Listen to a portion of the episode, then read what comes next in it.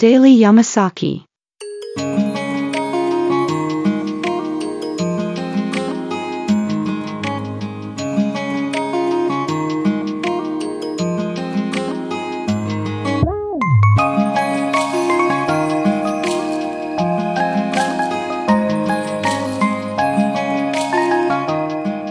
日常系ポッドキャストデイリーヤマサキでは山崎さんことマッさんの日常感あふれるおじさんエピソードをお話しするプログラム約10分間です。ヒアウィーゴー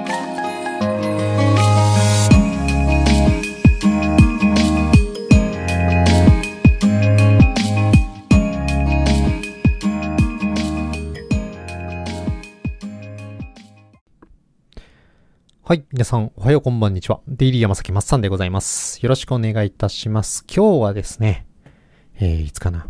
えー、2月28日か。そうやね。の夕方5時、配信分の収録となっておりますので、よろしくお願いいたします。廃盤音源がね、10年越しに見つかったっていうお話を今日はさせていただこうかなと思います。ずっと探してたね、アルバム CD があったんですよ。そう。で、アルバム CD の情報とか、まあそれこそ今なんかあれじゃないですか、サブスクで何でも音楽が聴けちゃいますよね。Spotify であったりだとか。えっと、あとは Apple Music もありますし、えー Amazon Music っていうところもあります。ただですね、私が探してた音源っていうのはインディーズアルバムなんですよね。うん。まあ、いわゆる自主制作のアルバムでして、まあ、あの、高校の時にね、ちょっと流行ってたんですよ。で、昔、あの、高校生の頃、私、スリーピースバンド組んでて、まあ、コピーしたりだとか、あとは、まあ、オリジナルの曲もね、ちょこちょこはやってたんですけれども、友達からね、一枚のね、アルバムを借りたんですよ。で、これがね、当時ね、あのー借りたアルバムはね、MD やったんですよ。そう。懐かしいでしょ ?CD じゃなくて MD 借りたんですよね。で、MD から MD 移したやつを持ってて、それを聞いて、で、多分ね、歌詞カードとかもなかったと思うんですよ。まあ、アルバム借りてないからわからないんですけど、あったら分かったと思うんですけど、多分なかったと思うんですよね。で、耳コピでね、演奏してた曲があるんですよ。それがそのアルバムの1曲目の曲だったんですよね。さあ、急げ、岩蹴り飛ばせ、岩登れ、己のために、チャカタカタカタっていうね、すごくね、あのー盛り上がる曲なんですよ。で、途中は、あの、スカが入ってたりとかして、あのーすごく当時、あの、スカパンクなんかがすごく流行ってたので、すごくキャッチーでね、で、それを、何を隠そう、あの、文化祭でね、演奏したんですよ。一曲目に。で、めちゃめちゃ盛り上がった覚えがあって、まあ、その曲もう一度聴きたいなと思ったんですけど、覚えてるのがね、唯一サブウェイマーチっていう音楽っていうことだけはよくわかってたんですよ。で、さすがにこう YouTube とか検索したら出てくるだろうなと思ってね、ずっと探してたんですけどね、全然見つかんないんですよ。ないんですよ。サブウェイマーチ。で、そのアルバムの情報をいくつかね、覚えてはいるんですけど、それをね、ずっとネットで検索してもね、出てこなかったんですよね。怖くないですか？で、どういった CD かっていう覚えてた情報だけをあげると、神戸にね、セレクトショップに乱痴気っていうのがあるんですけど、皆さんご存知ですか？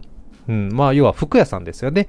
で、高校自分とかランチ機で服買うっていうのがめちゃめちゃね、あの、かっこよかったんですよ。まあ、割と値段も高いやつから安いのまであるのかな？いうようなお店になるんですけれども、当時は古着とかも流行ってて、まあそんな感じで、あのーまあそのセレクトショップランチ機っていうのがあったんですよね。で、そこが立ち上げた、インディーズレーベルのオムニバスのアルバムだったっていうのは覚えてるし、そのアルバムの名前がランチギ騒ぎっていうのもね、そう、覚えてたんですよ。で、アルバムの名前覚えてるのにアルバム出てこないって怖くないですか？ないんですよ。インターネットで検索してもね、ランチキサゲ出てこないんですよ。ええーと思って、こんなにネットに引っかからないって珍しいなと思ってずっと探してたんですよね。で、もう一つだけね、覚えてた情報があったんです。それは、チャニワっていうね、当時ね、なんか、いろんなジャンルがあって、何が何だかあんまりよくわかんないですけど、スケートロックっていう分野で、あのー流行ってたバンドがあったんですよ。チャニワっていうのが。そう。そのチャニワがね、そのオムニバスアルバムに参加してたっていうのはよく覚えてるんですよ。そう。で、まあ、要はね、それに関連するワードをこう、いわ検索の画面で書けるますね、入力して検索かけますわね。それでもね、全然出てこないんですよね。そうなんですよ。おかしいなと思って。うん。で、ランチキ騒ぎって検索すると、まあ大体なんか、エロいとこに持っていかれるか、まあそのランチキが主催する、えー、ライブがなんか10年前ぐらいにあったんかな何周年かっていうところで、はい、あのー、なんか特別イベントがあって、そこにチャニワが出てたやつがあるんですよ。だから、おそらく、そのアルバムがあったことは間違いないんですけど、そのアルバムが全然出てこないんですよ。で、もう、昔、もう10年以上前からそのアルバムの曲聴きたいなってずっと思ってたんだけど、ずっと聴けてなかったんですよね。で、この間ですよ。2月22日の朝、ね、にゃんにゃんにゃんの日ね、日経平均株価が最高高値をね、更新した時ですよ。の朝。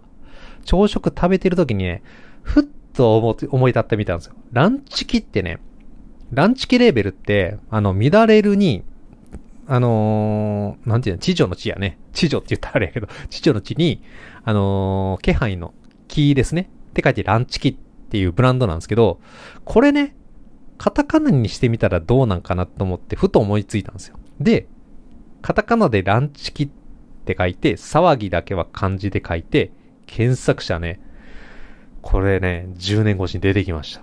びっくりですよ。はい。もうインディーズのね、CD なんで、まあもちろん、もう、あのー、なかなか手に入らないものでもありますし、で、僕知らなかったんですけど、世界三最大のね、音楽データベースのサイトがあるってご存知ですか？ディスコグって言うんですけど、そこでね、見つかったんですよ。はい。で、ディスコグを見ていると、やっと分かったんですよね。タフワックスっていう、タフワックスっていうバンドが作ったサブウェイマーチって曲やったんですよ、これ。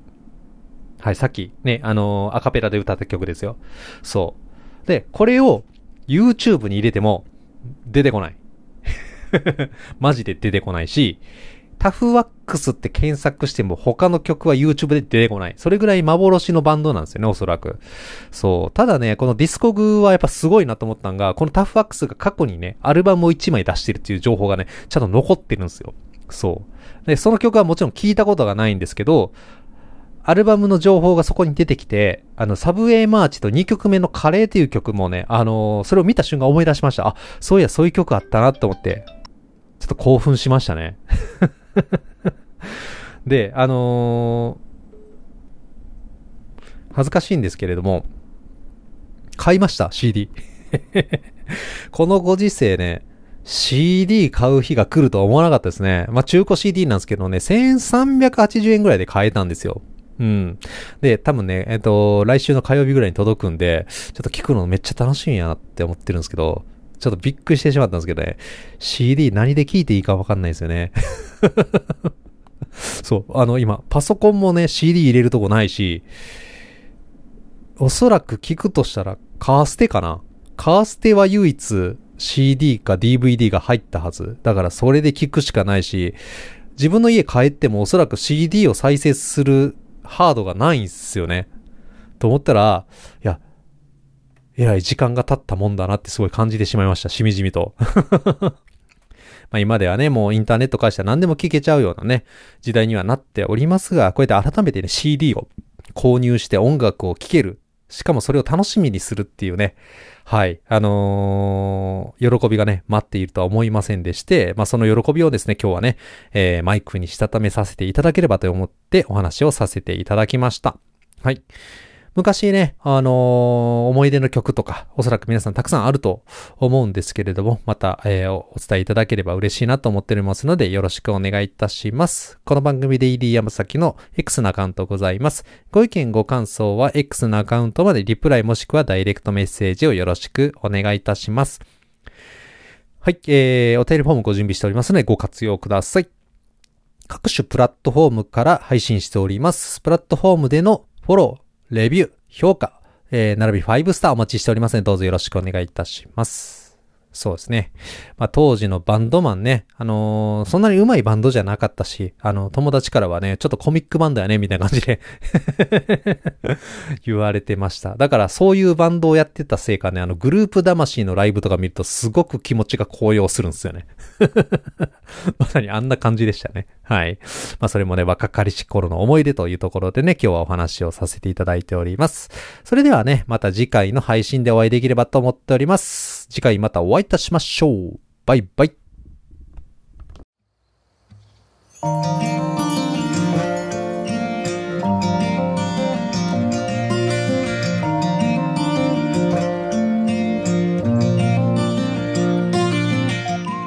本日もデイリーヤマサキをお聞きくださり、ありがとうございました。また次の配信でお会いできるのを楽しみにしております。Have a good time.